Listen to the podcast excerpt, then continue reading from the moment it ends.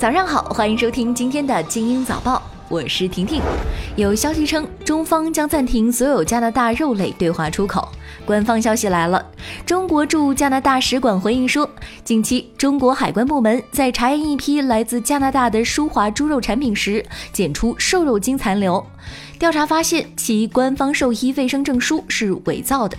中方采取紧急预防性措施，要求加政府于六月二十五号起自主暂停签发对华出口肉类证书。希望加方高度重视此次假证书事件，尽快完成调查，采取有效整改措施，确保舒华食品的安全。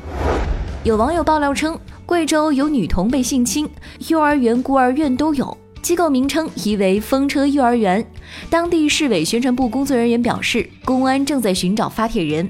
目前，当地公安机关已经全面介入，正在积极核实信息的真伪。调查组目前已经开展工作。民政部儿童福利司相关负责人表示，已经注意到了相关情况，并将关注进展，第一时间公布相关消息。农业农村部消息，六月份以来，随着西瓜、甜瓜等夏季时令水果大量上市，水果价格开始出现回落势头，后期有望逐步进入季节性下行走势。蔬菜价格已经季节性下跌。中国女足首次无缘世界杯八强。二十六号凌晨，二零一九女足世界杯第七场八分之一决赛打响，中国女足两次后防解围失误，被对手抓住机会，最终零比二负于意大利女足，无缘八强，创造参加女足世界杯正赛以来的最差战绩。姑娘们本场拼尽全力，但进攻效率偏低，失意莫失志，未来继续追梦前行，加油，中国女足！你最期待哪项运动成为奥运正式的项目呢？二十五号，国际奥委会原则性同意二零二四奥运会增设霹雳舞、滑板、攀岩及冲浪等四个大项，这意味着霹雳舞距离入奥仅一步之遥。国际奥委会对奥运项目大胆改革，希望吸引更多年轻人参与。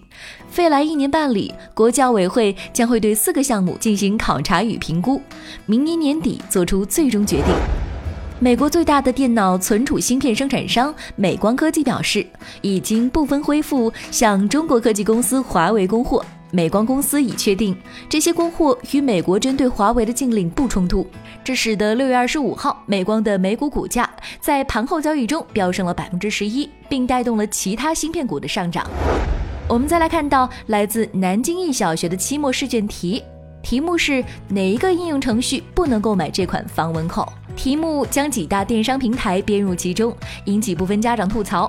学校方面表示，初衷是为了让学生学习生活实践和语言文学应用，不存在商业植入。教育局相关人士回应说，将会加强督促。最后，我们再来关注一位救了一车人的初三姑娘，给她点个赞。近日，在浙江金华一辆公交车上，一名五旬男子得知因附近村庄道路建设，公交线路进行了调整，他没有留意司机提醒，而要去的目的地对应的站点已经错过。此时，他竟冲到了驾驶室抢夺方向盘。危急时刻，一名初三女生拽住男子，阻挡他做进一步举动。最终，涉事男子洪某因涉嫌妨碍公共安全罪被刑事拘留。今天的《精英早报》就到这里。明早见喽。